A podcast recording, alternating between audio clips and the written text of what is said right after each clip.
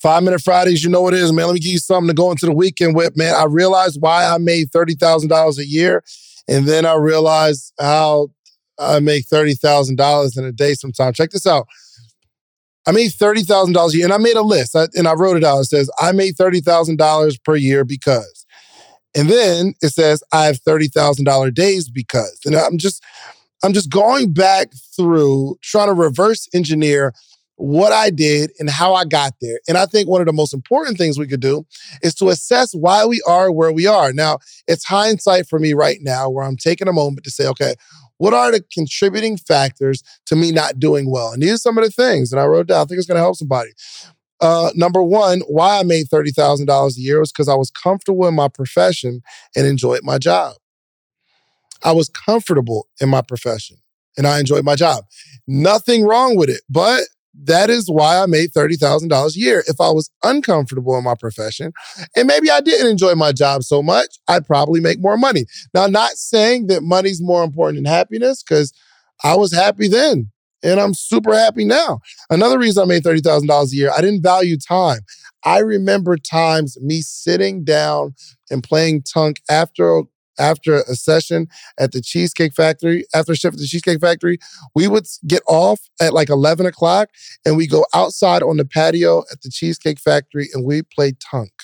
I don't know if y'all know Tunk, but um, it's a card game where you got to get matches of three. We would play Tunk until four, five, six o'clock in the morning. It was sometimes we would sit there trading money back and forth and the cleaners for the next day are going to be there. I just, I just didn't value time. Number uh, number three, my idea of having money, air quotes, was so small.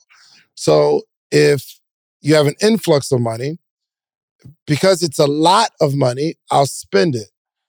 So my idea of having money was so small. But if I if you get a windfall of money and it doesn't seem like a big number, it, you're not as free with saving it. So that was the part of the reasons I was making thirty thousand dollars a year, and I was I, I was oh man, it's gonna be quick.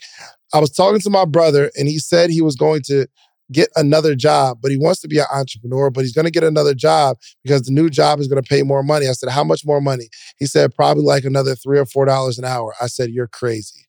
You're going to change professions, go into a new job where you're uncomfortable. You don't know these people, at least in the job you at you're not you, like you you know what you know what you're doing. You know you're not gonna get fired. Like you're just doing your thing.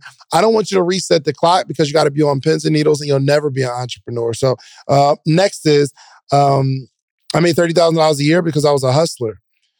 Um, and I would do anything to make some money. It wasn't like I had like a whole business plan. If there was some money over there, I'm going over there to get it. If it's money over here, I'm coming back over here to get some money. And there was no real focus, and I was just taking every single opportunity. Another reason I made thirty thousand dollars a year is um, I just didn't think big enough. I remember talking to one of my friends at my um, with my clothing brand and we were having a discussion about our big dreams with this t-shirt brand.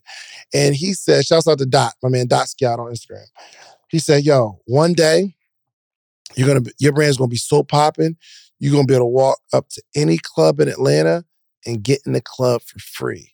And I remember being like, yo, that would be crazy. That would be lit. Like I'm talking, he's and he's painting this picture for me. The bouncer's gonna be like, yo, what's up, man? You good? You're not gonna have to stand in line, none of that. And I think we are having this conversation as we were standing in line at the club. But he painted this picture. And I was like, oh man, I'm gonna have this big brand where I could just get in the club for free. That was just that was as big as I saw it. Uh, next reason I made thirty thousand dollars a year was really my environment of people.